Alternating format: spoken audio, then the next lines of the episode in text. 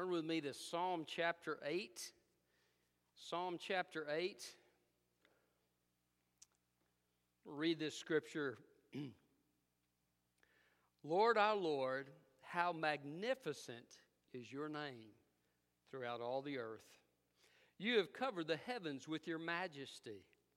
From the mouths of infants and nursing babies, you have established a stronghold on account of your adversaries in order to silence the enemy and the avenger. When I observe your heavens, the work of your fingers, the moon and the stars which you set in place, what is a human being that you remember him? A son of man that you look after him. You made him a little less than God and crowned him with glory and honor. You made him ruler over the works of your hands. You put everything under his feet all sheep and oxen, as well as the animals in the wild, the birds of the sky, and the fish of the sea that pass through the currents of the seas. O Lord, our Lord, how ma- magnificent is your name throughout all the earth. I remember as a little boy, I, I used to travel through the mountains uh, to go to North Carolina to visit relatives. And uh, as I would travel through the mountains, I would just be amazed at how big the mountains were and how small I was in comparison to those mountains. And just kind of a sense of awe was there. And um, I remember my parents telling me God made those mountains. And just thinking about how awesome that was that God could make something that big and that majestic.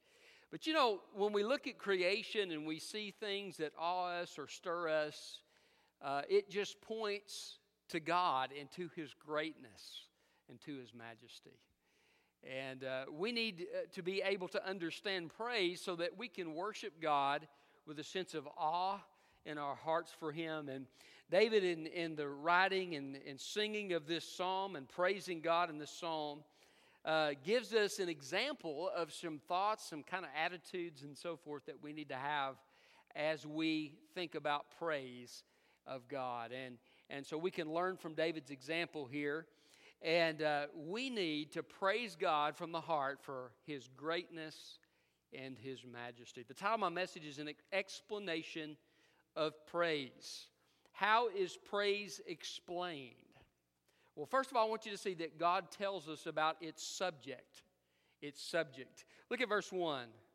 Lord, our Lord. That's the subject of praise right there.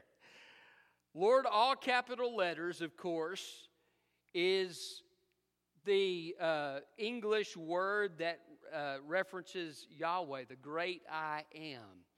Uh, when you see Lord with a capital L and little O R D, it's the word Adonai in Hebrew. And so um, the great I am, the, the one who spoke the universe into existence, the one who said to Moses, Lift up your rod and a wind will come and split the Red Sea. This is the great I am that David is worshiping. And so the names of God reveal something to us about who God is. And David praises God based upon who he is uh, and his name that reveals his greatness. The great I am means that he is the one who supplies our needs. Um, I remember when my kids were little as babies, they had everything provided for them, right? Because baby can't do anything. They, they can't go out and get a 40 hour week job and pay for their own meals and get their own clothes. They're completely dependent. Mom and dad have to supply everything that a baby needs. Uh, and so, God is the one who supplies our needs. He is the great I am. But He's also the one who is able to handle the things that we face. And so, uh, David, as he's looking at the stars and he's looking at the heavens, he says, uh, Lord, you're the great I am. You spoke these things into existence. How great, how awesome, how majestic you are. And he worships God based on his name. But he also calls him our Lord with the little O R D, Adonai, which means that he is the one who is sovereign, he is in charge of everything. Did you know that when Jesus speaks, the wind and the waves have to obey?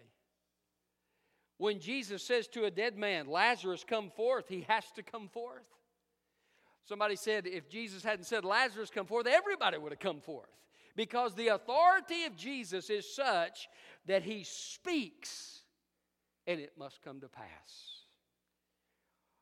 When the demoniac met Jesus, uh, he cried out in fear. The demons within him were crying out in fear. Please don't send us to the pit, send us to the pigs. And Jesus, with one word, says, Go. And a whole legion of demons has to obey, and they go into the herd of pigs. This is the power of our great Savior. He is sovereign. Um, Colossians says that by Him, all things hold together, all things consist. They came together and they're held together by His power. Jesus, in His divine nature, even on the cross, was holding creation together by his power. He is Lord. Somebody once called him King of Kings and Lord of Lords. Every knee will bow to him. Jesus is sovereign. Um, so, David is worshiping him for his great authority, for his great sovereignty. The subject of praise is our great God. Um, you could go down a list of names. There's all kinds of names of God that God has given us. Why? Was God trying to be confusing? No, He was revealing different things about Himself. And so, uh, oftentimes there'll be a story such as uh, uh, Hagar going out after uh, she'd been sent away from Abraham and Sarah, and uh, she's out in the wilderness and she, she sends her son a, a, distance away because she doesn't want to watch him die. They don't have any water. And uh, God opens her eyes and she sees a well, and she and her son survives, and she, she calls the well, Well of the living one who sees me. Jehovah Roi, the one Yahweh who sees me. And um, uh, we learn from that that God sees us in our difficulties, sees us in our problems, and we worship and say, Lord, how great you are, how loving you are, that you would look down upon my life, you would see what I'm going through, and that you would take care of me. What a great and awesome God He is. Or you could talk about um, God who provides. Uh, El Shaddai, uh, the mighty God, you could talk about Jehovah Rapha, the Lord our healer. But all of these names of God reveal something about his character. What did they say when Jesus was conceived uh, by the power of the Holy Spirit in, in Mary's womb? God tells Joseph he his name will be called Jesus, for he will save his people from their sins. Well, Jesus means Yahweh saves. What an appropriate name for Jesus. And so the names of God reveal who He is. And we, we can worship God based upon these names or based upon the character qualities that we find in Scripture. We can also worship God as we look at creation and we observe the great things that God has done in creation. They reveal things about His character.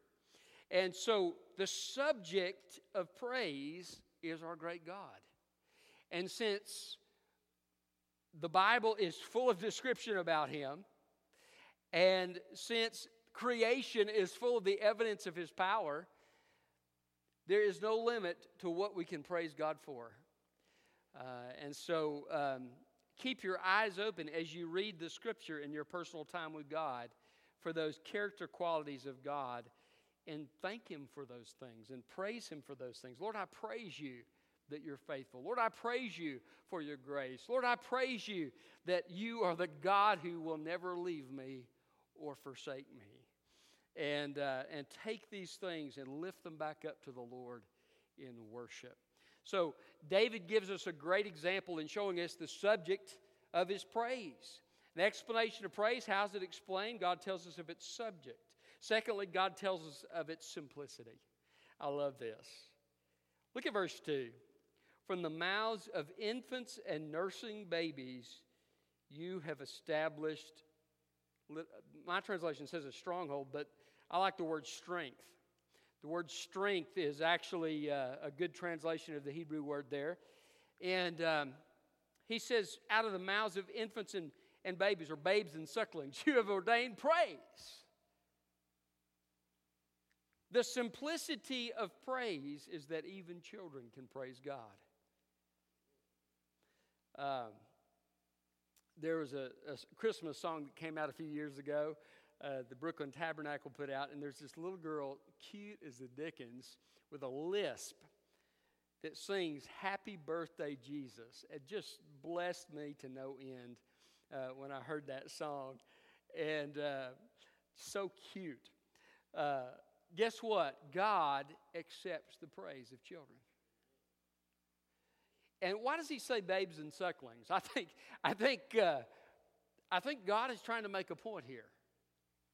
You don't have to be sophisticated to praise God.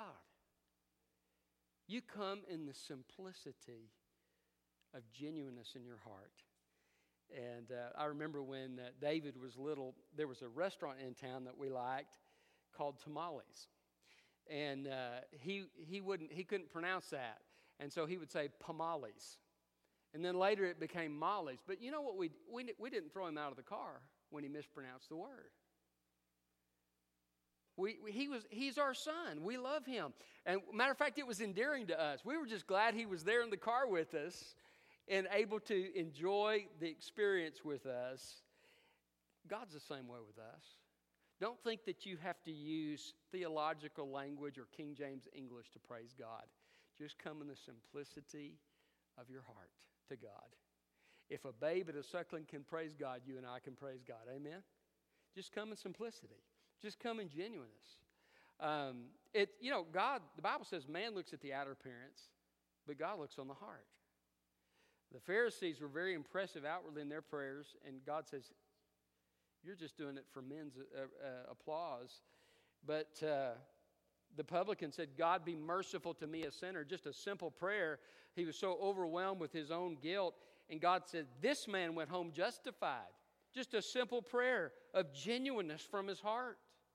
This is how God wants us to praise him to praise him genuinely, to respond to him in the worship that comes from our heart. Simplicity. Um, by the way, you don't have to have a, a re- you don't have to have read 20 books on prayer to praise God either. Um, a lot of times I think we think, okay, well, I've got to, okay, uh, there's Acts. Let me see. I've got to, okay, get all those, uh, get all those acrostics in there.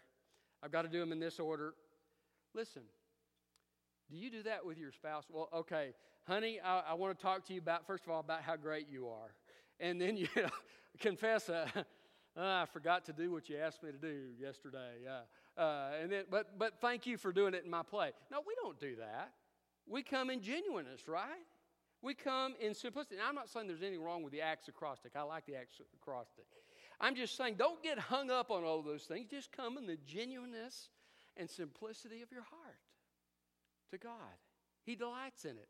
He's not going to say, hey, hey, you forgot the praise first. You're doing the confession first, uh, or supplicate. You're doing the supplication first. Hey, get your act together. God doesn't do that with us. Okay, just come in the genuineness and the simplicity of your heart. This makes David worship God because he says, "Lord, I'm so grateful that you love me for who I am. I don't have to try to impress you. Uh, you are already." Uh, impressed in the sense that you love me and if he'd have known about Christ and the, and the fullness of what Christ would do, he said, I, I thank you that I come to you in the blood of Jesus. I, I don't come based upon my own worthiness. I'm justified. I'm clothed with the righteousness of Christ. I, I praise you, God, that I'm already accepted. I don't have to worry about being accepted. I can just come. Isn't that great? Come in the simplicity of simple, genuine prayer from your heart.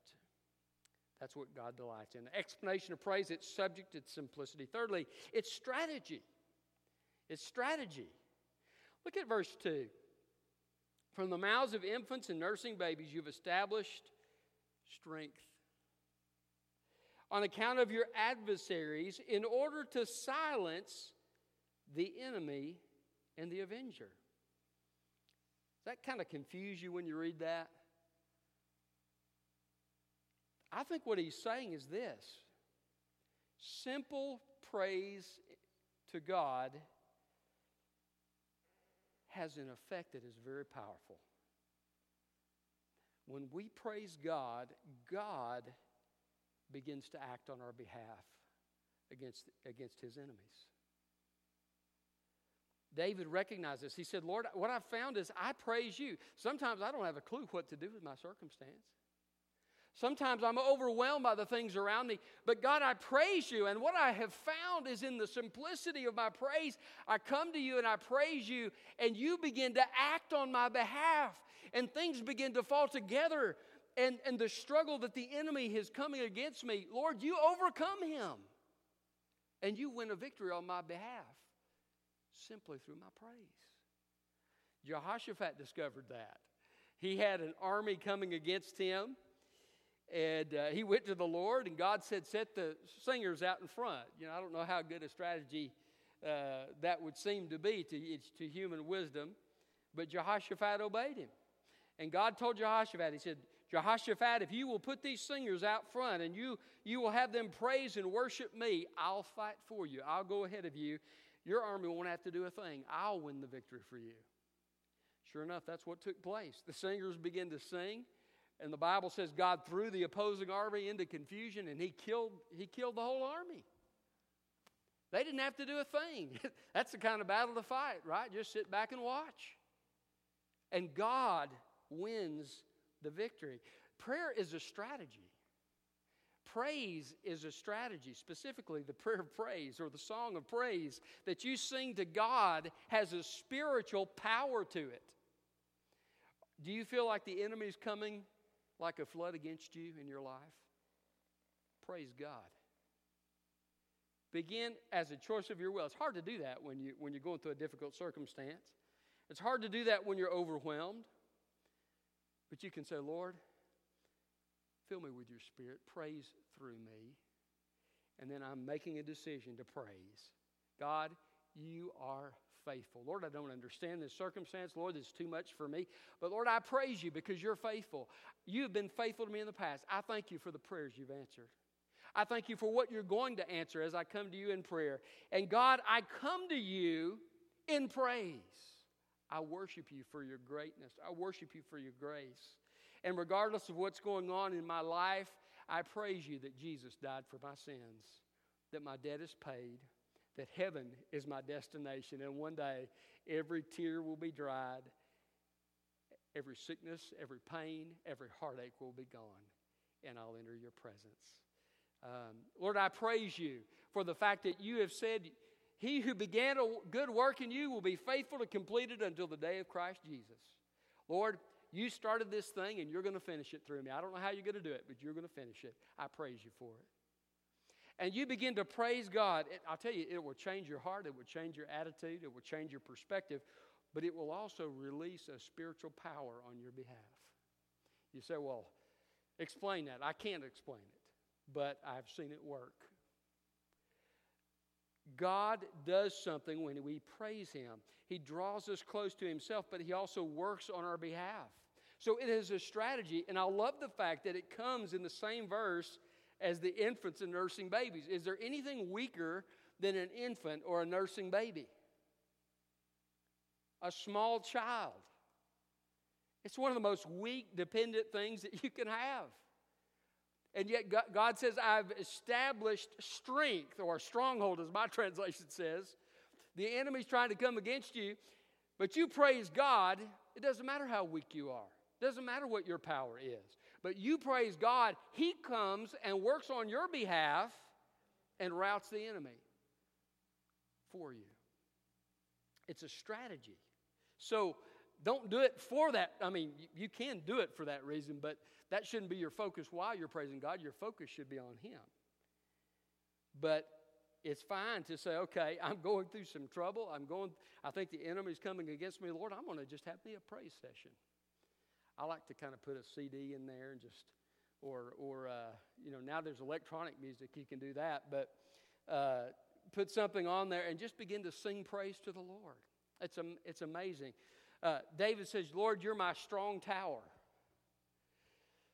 Have you ever felt like your problems were just so big and you were so small?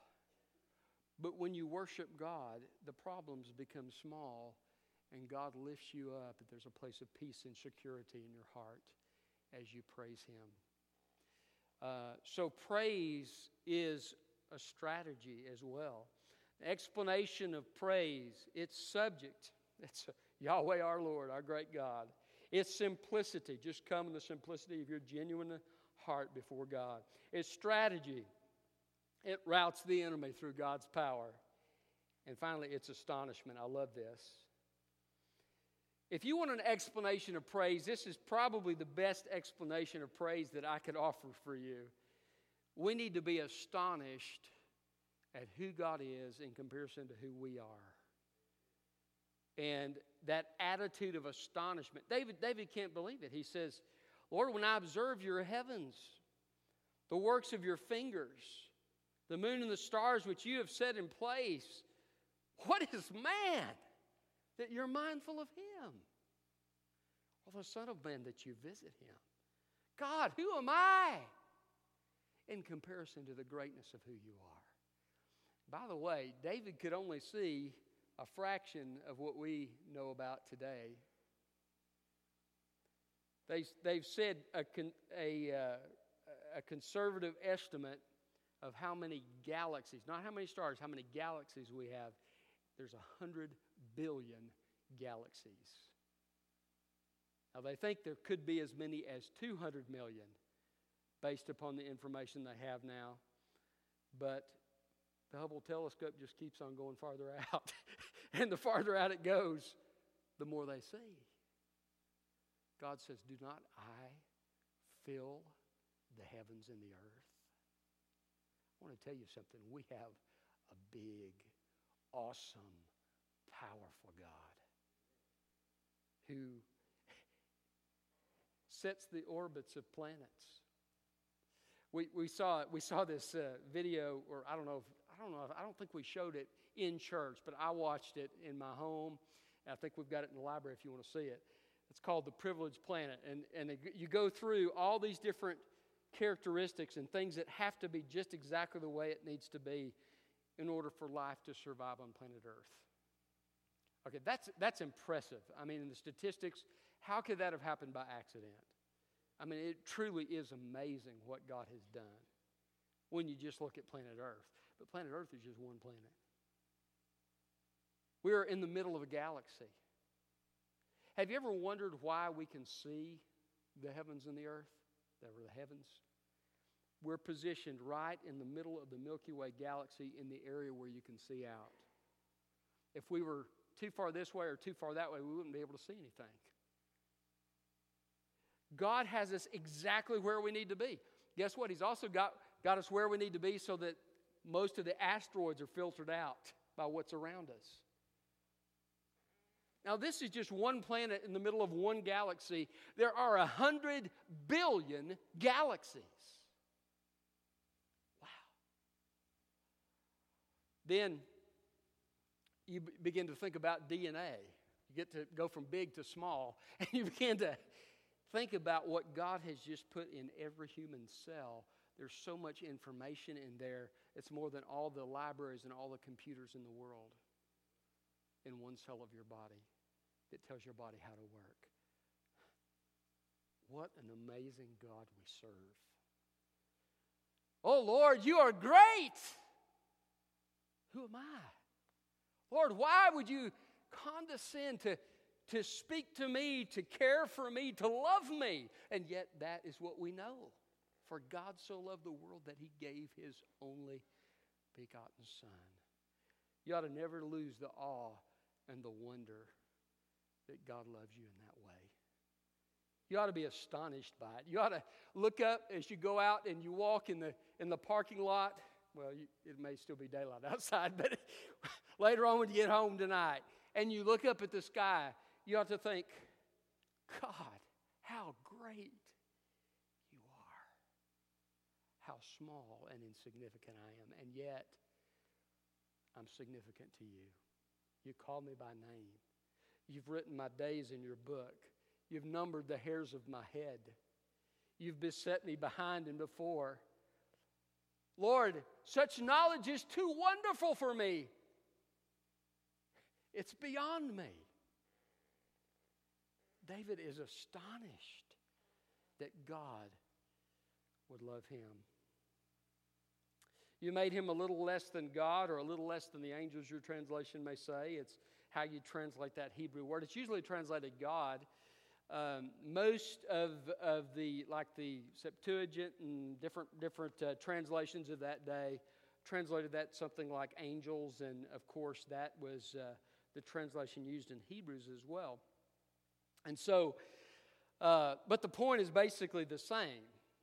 God set mankind over the earth, right?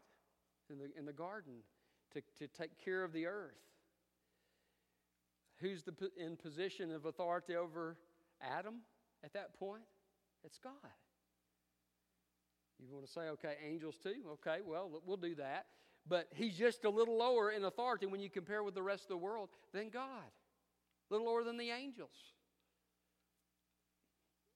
And so uh, he says, Lord, you have set him over the earth.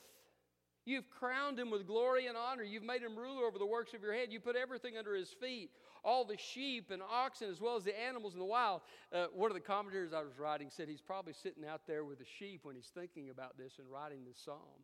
Lord, you, you made these sheep and you set me over them. Uh, Lord, uh, all the birds of the sky, the fish of the sea that pass through the current of the sea. This is looking back to creation and what God did when He set the earth under human beings. Well, you say, well, it's not all set under our feet like it once was. That's true. But can I tell you when that's going to be fulfilled in its ultimate form? It's when Jesus returns. And the Bible says that there'll be a renovation of creation. I don't know exactly what, what that's going to look like, but the lion will lay down with the lamb. Children will play with vipers and not be harmed. That's how, I don't know. But when Jesus comes back, he's going to be in complete dominion over this earth, and he's going to heal what's broken in this earth. Um, but you see, why did Jesus come? He came for you and for me. Scripture says in Isaiah 53 it pleased God to crush him for us.